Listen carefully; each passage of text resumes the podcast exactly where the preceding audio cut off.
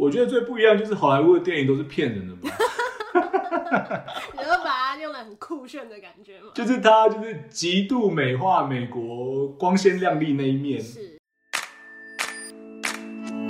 欢迎收听佩佩没在闹佩佩 Talks，让我陪你去美国，陪你开店，陪你认识食品业，陪你聊天。今天的来宾是一位听众，那这位来宾的绰号叫做拉，他目前在美国的南卡，之前在 Delaware 念博士班。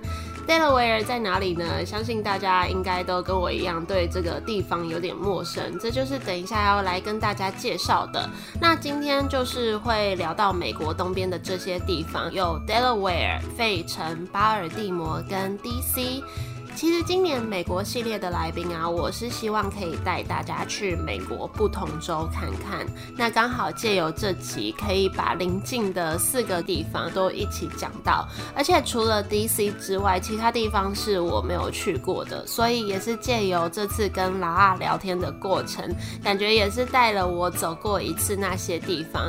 不然其实像我现在不住在波士顿，要去那些地方是比较困难的，就是可能这一生应该不会。过去了吧，这样子，所以呢，我们今天就会聊到这些州有什么特色，有哪些可以去的地方，当然还有我最关心的有没有什么好吃的食物。那后半段也会请他分享一些给想去美国的人的建议。我们现在就欢迎啦！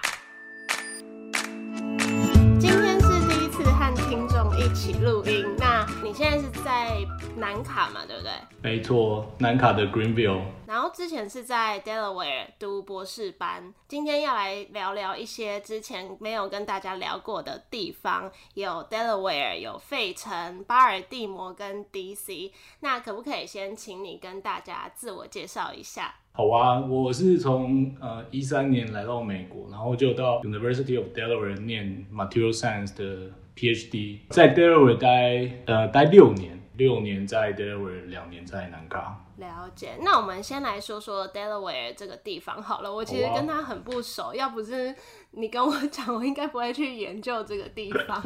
它是在哪个地区啊？OK，所以呃，大家可能比较常听过就是费城跟 DC，对，然后 Delaware 就算在这个两个地方的中间。然后它是美国第二小的州，就就土地面积而言的话，嗯，然后大概是台湾的七分之一左右而已，所以其实真的很小。连美国人，如果你跟美国人说 Delaware，他都会问你说 Delaware，就是 D E L A W H E R E 哦，所以连美国人都会不知道 Delaware 在哪里。它是它是不是第一个？州啊，还是第一个什么？第一个承认美国宪法的州。嗯，在一七八七年，就是一七七六年，美国宣布那个 Declaration of Independence 之后，他是第一个通过 Delaware 州的议会，然后说自己。承认美国宪法是，但是 Delaware 现在比较一个有趣的，就是现任总统 Joe Biden 他是 Delaware 的校友哦，是哦，你说跟你同个学校吗？对对对，所以他是我的学长。那还有什么特别的地方吗？其实 Delaware 就是一个小州啦，所以它没有像大家这么常知道其他州这么 well known，但是 Delaware 有个。几个比较有趣的地方是，它是 tax free state，就是它没有 sales tax，所以你买东西十块就是十块，你不会不需要，你不需要再加个一点一趴的税。这真的很棒。对，所以有时候像旁边的 Pennsylvania 或者是 Maryland 的居民，有时候就会跑来 Delaware 的 mall 买东西。嗯嗯嗯。还有一个比较有趣的，我觉得 Delaware 它的 cooperation law 是非常的友善，对于公司而言。在纽约证交所，大概百分之六十趴以上的公司其实是注册在 Delaware。是，对。然后像比较有名，我不知道你有没有听过杜邦，就是做化学药品的公司。有有有，我查到这个东西。对，然后还有 Gore，Gore 就是那个现在不是很有很有名的那种防水外套，Gore-Tex。对。它的。Headquarter 就是在 University of Delaware 的旁边，所以如果真的要去玩的话，基本上就是买东西 tax free 这样子。对啊，然后就是海边吧，因为你从 Delaware 最北边开到海边最南边，大概也就才两个小时而已。那你刚刚说它跟费城很近，你们在那边的时候也常去费城玩吗？很常啊，尤其我们会常去费城买菜，这个是。就是套装行程，就是去费城吃完买菜，因为因为 Delaware 没有 decent 的亚洲 supermarket，对，所以如果你需要买一些比较台湾的东西的话，你就得跑到费城。那我们就来趁这个机会聊聊费城这个城市好了，因为我之前也没有机会介绍到。你觉得它是一个怎样的地方？费城，我觉得是一个对我而言，我觉得是一个美国的开端，因为你从嗯 Highway 下来，你要进到费城的市中心，或者到 Chinatown，你就一定会经过 Independence Hall，那就是当初 Thomas Jefferson 啊，Benjamin Franklin 在那边 declare the independence of the United States，所以对我而言。它就是一个美国这个国家的开端。那有没有什么必去的景点或者是必吃的东西？呃，有啊，像那个 Independence Hall，，其实它就是一个 National Park，但是它不是那种呃 Natural 类的，它是 Historical 类的。对。所以那边就是会有呃 Independence Hall 这个 building，你可以买 ticket 进去，然后里面会有 tour 跟你说哦，当初他在这边里面这个议会厅怎么修改。那个独立宣言怎么签，然后怎么 announce 给大家，然后它旁边其实还有一个那个 Liberty Liberty Bell Center，嗯，就那个自由钟，嗯嗯嗯不知道大家有没有听过，就是当初挂在议会上面的钟，然后后来裂掉，然后但是他们就留下来作为一个 freedom 的象征。然后再往北边去的话，就是有那个 Philadelphia Museum of Art。你有看过《Rocky》这个电影吗？没，就是他们在跑那个阶梯。没有。五六年前吧，有一个新的版本出来，他就在那个阶梯跑，然后最后在那个阶梯上面，你可以仰望整个费城的市中心，然后举双手就是大喊这样。这几个地方算是在市中心，我觉得可以去看看、去参观的地方。你会觉得，假设啊，假设我那时候住在波士顿，你会觉得费城是一个值得。过去一趟的地方吗？会，因为就像我说的，它是一个美国现代历史的开端，所以有点像寻根的这种感觉。嗯嗯嗯嗯。对，Boston 那边会有呃 Mayflower 嘛，对不对？对。就是从 Rhode Island 那边进来，然后最后到 Massachusetts。但是那时候其实还算是有点像英国统治美国的阶段。对。但是当你到了费城之后，你去参观那些历史建筑啊，或者是 State Park。你就会更了解说，OK，原来当初美国是从这边开始说要独立的，然后从这边开始联合其他十七个州吧，我记得，嗯嗯嗯，然后一起来对抗英国，然后成为一个独立的国家。那有什么好吃的东西？Philly cheese steak，它 是什么？起司牛排吗？对我一开始以为它是牛排，你知道吗？结果它不是，它就有点像 Subway 的潜艇堡。然后夹着呃铁盘上炒着牛肉片，再加洋葱，这是最 basic 的 version。比较 fancy 的 story 会加，比如说蘑菇啊、青椒、呃 jalapeno、chili，上面还都会放 cheese 这样。比较有名的两间就是观光客会去的，就是叫 Gino Steaks 跟呃 James 在 South Street 那边。这边两个就是你如果你打 Philly cheese steak，应该。两个头两个跳出来就是这家，但是呢，我最喜欢的不是这家，那一家是在费费城有个 IKEA，它是是在一个港边，然后店小小的，可是一进去你就可以闻到浓浓的那个炒牛肉片的那个味道。然后那家店很简单，它不会太过花俏，它就是牛肉片炒洋葱，然后再加上 American cheese。That's it。我觉得我现在在还没吃早餐的状况下听到这些，很想吃又买不到，真的很好吃。因为我在南卡就想，哦，好怀念那边的那个那个 cheese steak。所以其他地方比较不会卖这种东西吗？有啦，就是有那个像呃有 Philly cheese steak 连锁，有点像麦当劳那种的连锁店，他就专门卖 Philly cheese steak，但是就是味道我觉得还是会不一样。OK。我之前在那个费城的时候，就会跟路上的外国人搭讪啊，因为他们就会说你哪里来的啊什么，嗯，然后呢就说哦，就是你最喜欢的 free cheese steaks 哪一家店？每个人讲的都不一样，真的。对，然后有些人就会很小气，我说哎，那你可以跟我说他在哪里吗？说我不要，因为他就怕你知道最后变成观光客，对他们就就吃不到。再来东岸那边，就是刚刚也有讲到有那个巴尔的摩嘛，跟 DC。我们现在讲讲看巴尔的摩好了，这也是一个我没有去过的地方。呃，所以刚刚 Delaware 往北走的话就是 Philly 嘛，那如果往南走的话就是巴尔的摩，再就是 DC。对。那其实巴尔的摩是一个还蛮早就已经有的港口。对。那其实比较台湾人会比较常听到，其实就是巴尔的摩精英队 MLB 的棒球球队。然后之前陈伟英有在那边打棒球，就是如果有打棒球的，应该都会听到听过啦。然后想要跟大家分享的就是，其实美国的国歌叫做 Star Bangle Song 嘛，你有听过吗？应该有吧。有，我去看棒球会播。对对，他们其实看。美式足球、棒球、篮球场的，其实他们都会播。然后那首歌其实就是在 Inner Harbor 的一个呃 Fort McHenry 被写出来的，在一八一四年的时候，嗯，对啊，所以对我而言，就是那也是一个历史的景点，而且那个碉堡还蛮漂亮的，它就是有点像星星的形状，嗯嗯嗯。对，所以很值得去看，而且他们那边会挂一个超级无敌大的美国国旗。Johns Hopkins 在那里，对不对？对，Johns Hopkins 在在 Inner Harbor，在巴尔的摩。因为我那时候有在考虑，就是要不要去那里。哦，真的吗？对，但是我还是比较喜欢偏城市一点的地方。对，就是巴尔的摩虽然也号称是城市，可是它其实并没有 Boston 这么大，而且它我来的那一年一九。哎，不对，一三年的时候治安很不好，然后还宵禁了大概几个礼拜吧。那现在治安有好一点吗？因为我那时候也是听说，就是治安可能会偏不好。现在我就没有听说不好了，所以应该是好吧。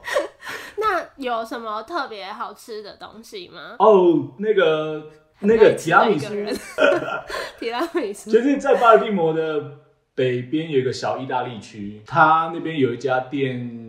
号称他发明了提拉米苏，但是我其实后来有上网稍微查一下，其实这个是不可考。对，但是很多当时的 newspaper 都会说，OK，这家店的老板就是发明了提拉米苏，他是意大利的移民，然后来美国，然后他的提拉米苏很特别哦，它是放在冷冻库。哎，放冷冻库的提拉米苏很好吃哎。对对，我一开始不知道为什么，但是我吃起来就就是有冰淇淋的感觉。对，没错，对，超好吃的。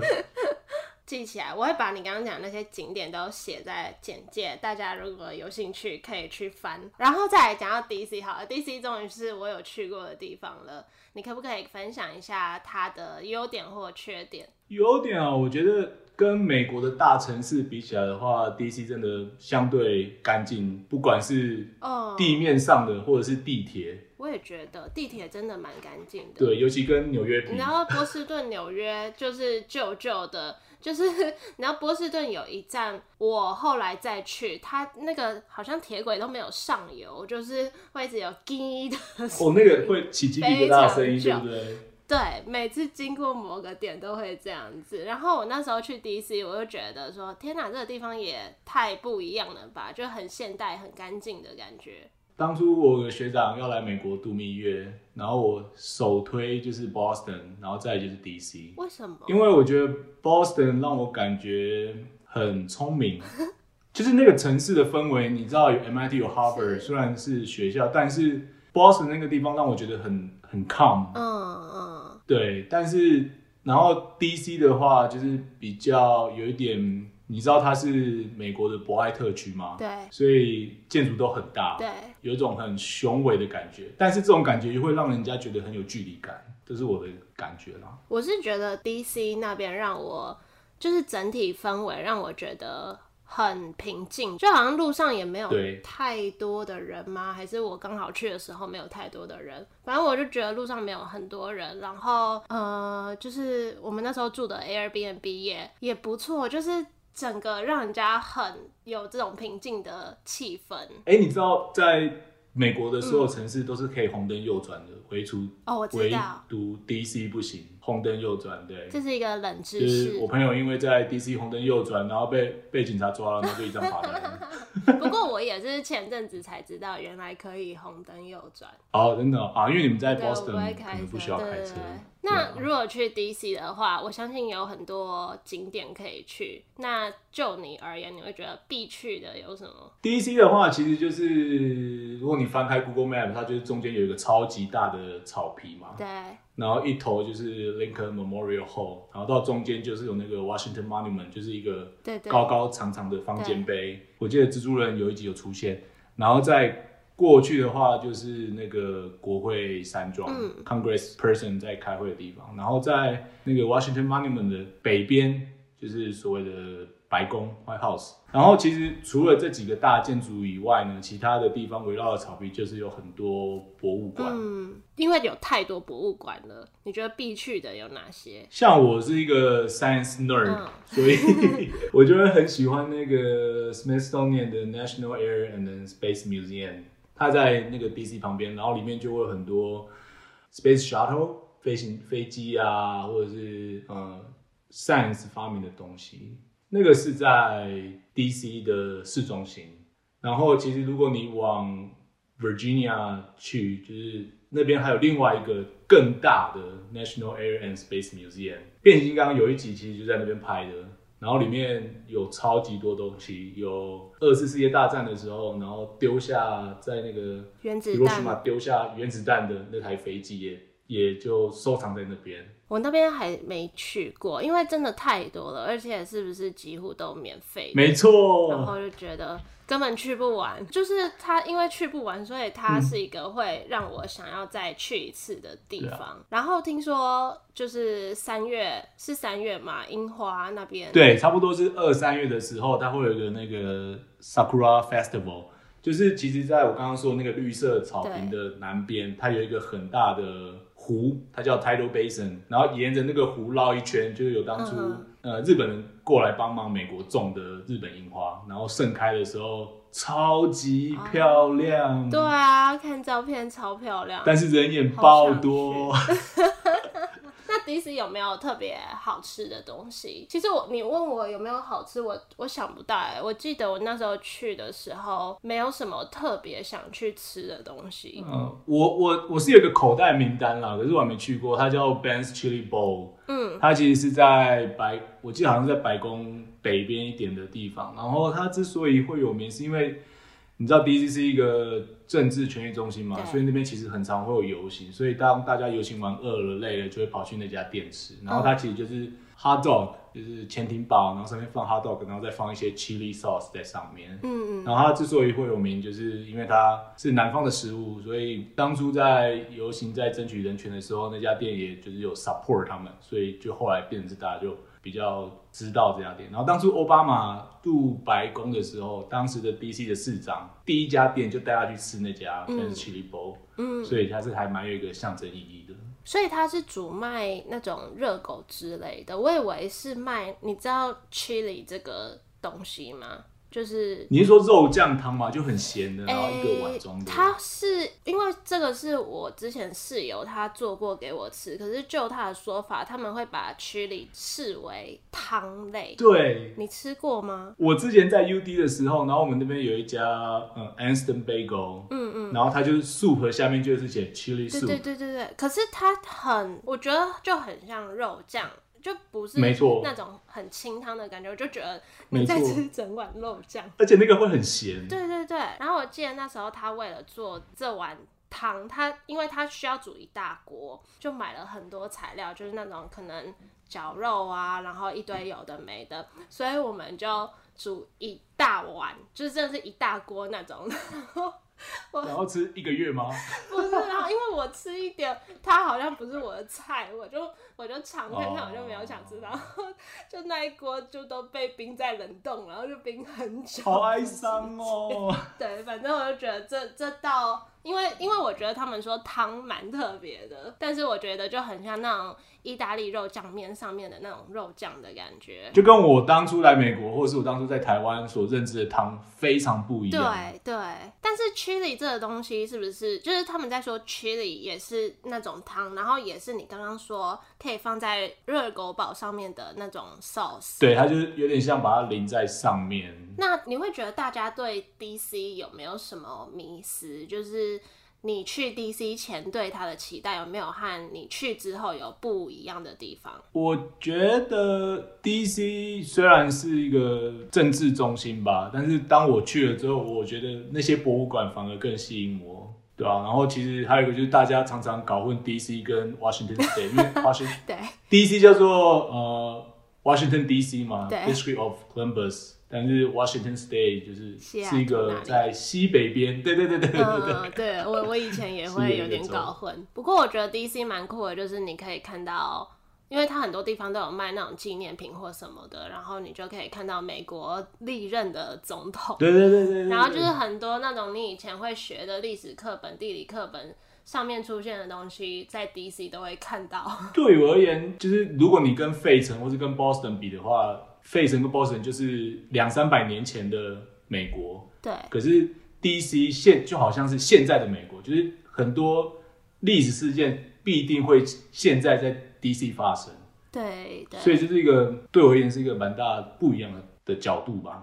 那我们来说说，就是在美国的生活好了。你觉得你来美国的前后有没有哪边跟你原先想的有落差，或是生活上有没有哪里跟你想的最不一样？我觉得最不一样就是好莱坞的电影都是骗人的嘛，你会把它用的很酷炫的感觉吗？就是它就是极度美化美国光鲜亮丽那一面，是，对吧？比如说你像你刚刚提到 Boston 的地铁嘛，或者是纽约的地铁，虽然旧，但是他们的呃维持其实并没有很好，很容易看到老鼠啊、垃圾啊，或者是闻到一些很奇怪的味道啊，对吧？嗯但是如果你在华尔街，或是你在 Times Square，或是你在 Boston 的市中心，你也会觉得，哎、这美国真的很漂亮，很不错。但是我每次去纽约的，就是可能你说华尔街那一区，我不知道，我每次去纽约，每次都一堆在施工的地方哎、方。真的耶？为什么啊？每次哦，真的是每次就很很多这些障碍物。不过确实是可能以前会觉得这个地方很酷啊什么，但是你真的来到就觉得，嗯，就是这样。就是还是一个高斯分布吧，就是有好有坏，然后大概平均值就在这边。对，然后其实来美国之后才会知道说，原来住的地方有很大的落差，就是有钱人住的地方跟嗯，稍微贫困一点的人住的地方，那个环境是真的差非常多的。那你觉得美国对你来说，它是一个怎样的地方？我觉得美国是一个机会超级多的地方，嗯，因为因为它毕竟是一个大国嘛，所以很多资源啊，很多目光都会放在这个国家，所以对，如果你有准备好啊，或者是你有一些呃 skill 的话，在美国其实要 survive 并不是一件很困难的事情。那你自己有没有什么经验，让你特别觉得这个地方是一个机会很多的国家吗？当初我在念 PhD 的时候就有撞墙嘛，就有点像迷失方向嘛，然后是说想要休息一下，然后刚好又呃那时候在学校的职员想要出去开公司，然后他也知道我的 background，也知道我的 skill，所以他就问我要不要加入他们，所以我那时候有在他们公司工作一年，然后后来又回到学校做在职学生，就等于把 PhD 这个学程念完，但是我同时又嗯，又累积了一些工作经验，所以其实对我后来的 resume 其实是非常加分的，然后这可能也是你一开始没有想过你会在美国开公司这件事。完全没有想到。嗯但是我也这么觉得，就是那个地方是一个你你想去做什么，你就有可能做到什么的地方。而且大家比较不会投于异样的眼光，因为在美国大家都会说 be yourself，对，所以你想要做什么你就去做，大家基本上就是非常鼓励你去 be different。就是在美国的好处，当然就是你有很多资源，你有很多的机会嘛，然后全世界的目光都放在这，钱啊、人才都放在这，但是你得思考一下，就是如果你是其中一份子，然后你想要被看到的话，你就要比身边的人更不一样吧。嗯，不一定要更杰出啦，你要不一样，你要有一个能力是要你可以被别人看到，然后你才有办法在这个地方同意存活下来。那你在那边也蛮久了，你刚刚说八年嘛，而且你应该会是继续在那边的。那我觉得很多人可能都会对于要不要留下来感到有点迷惘。你是怎么决定你要留下来还是要回台湾？就是当初在想这个问题的时候，其实我们已经有小孩了，就我跟我老婆已经有有 baby 了，所以我那时候觉得在美国，就像我刚刚讲的，比较鼓励。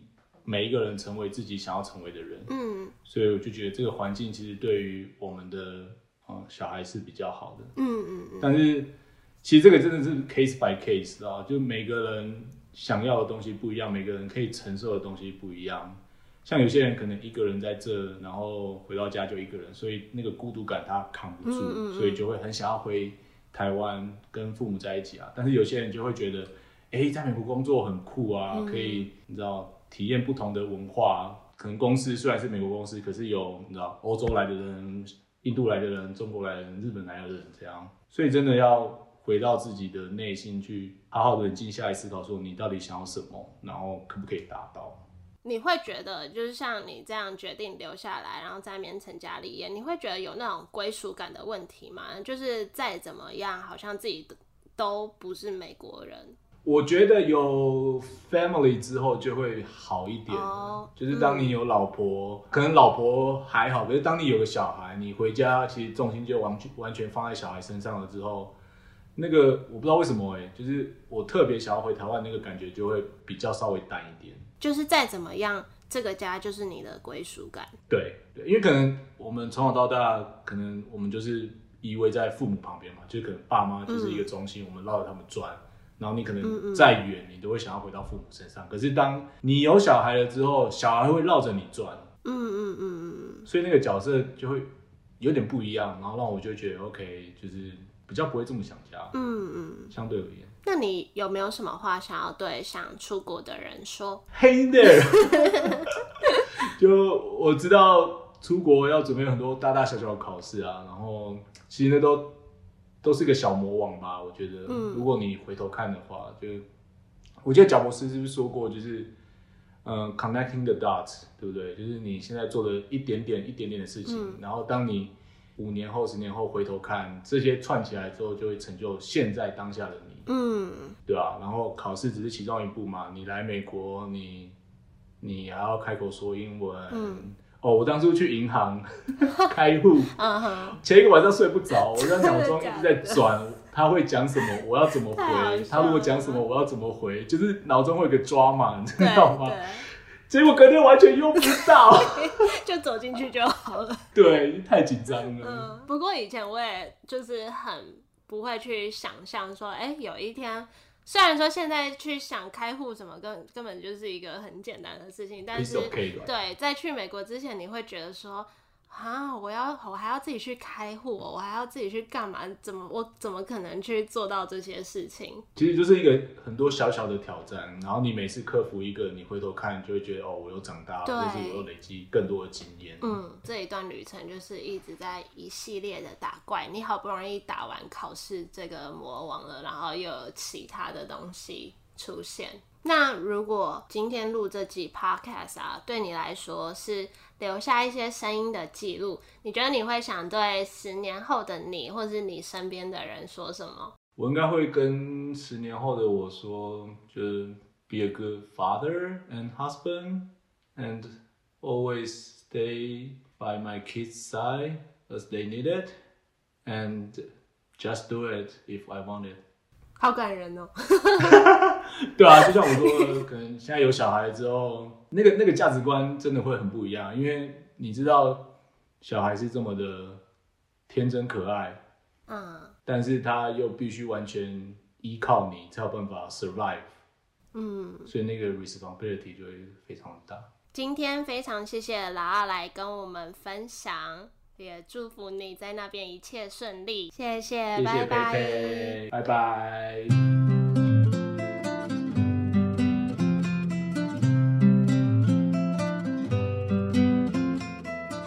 完这集有没有超想吃 Philly cheese steak？我剪完这集还马上去查台湾有哪间餐厅有在卖这道料理，因为我本身就超爱吃牛肉，所以牛肉加起司再加洋葱，真的就是一个人间美味。那刚刚拉拉有跟我们分享的两家餐厅，我都有把网址放在简介，有机会去费城玩的话也可以去。那我觉得这集也蛮特别的，除了第一次和本来完全不认识的听众录音之外，然后我觉得后面讲到的一些内容我也蛮有同感的，像是嗯那边是一个机会很多的地方啊，而且人家比较不会去质疑你做什么事情有前途，所以因为这样就可以去做很。多业余的事，也不要说业余啦。我觉得，嗯，讲到这个，讲一下我今年八月有回波士顿一趟，然后就跟在那边的朋友见面嘛，我们就聊到他现在下班都在干嘛，因为。啊，我那个朋友他也是一个嗯，同时做很多事情的人，但是他的本业是工程师，所以他就说上班只是为了支撑他下班的生活，其实下班的生活才是他人生的重点。那为什么会讲到这个呢？对，因为刚刚说这些 side project 不一定是业余的事情，搞不好有时候正式工作才是那个。负的事情，所以就呼应到今天节目讲的，呃，因为大家不会去质疑你做什么事情比较有前途，所以，呃，可能是因为这样子吧，就更有机会去发展不同支线的的路这样子。然后还有刚刚拉拉有提到小孩那段，我也觉得好感人哦。讲到这里，顺便跟大家分享一下，我刚刚做了一个奇怪的梦。好了，因为我现在录这段的时间是刚起床。那我刚刚就做了一个梦，梦到我生了一个小孩，然后我就自己把他带回家，而且带回家的方式也有点怪，我不是这样把他抱在手上，或是什么在婴儿车里面，我是把它放在一个类似箱子还是袋子里面这样子把它带回来，然后我就放在家里的地上，就完全忘记这回事了。我就把我的小孩晾在那里一整天，然后到那天过完，我才打开那个箱子，才发现，哎，里面 怎么有一个小孩？好，反正就是这刚好也是我最近算在思考的问题吧，因为我前阵子还在跟别人聊说，嗯，人生到底要不要有小孩呢？或是每次跟我妈妈吵架，她就会说，啊，等你有小孩你就知道了啦。所以就我不知道哎，可能就呼应到刚刚拉拉讲的，就或是我妈讲的那样吧。等我有小孩，我就知道了，就那个价值观就会不同了。好，那今天就到这里，谢谢大家的收听。喜欢这集的话，也可以帮我分享出去，或是到 Apple Podcast 帮我打新评分。那我们一样下周一见喽，拜拜。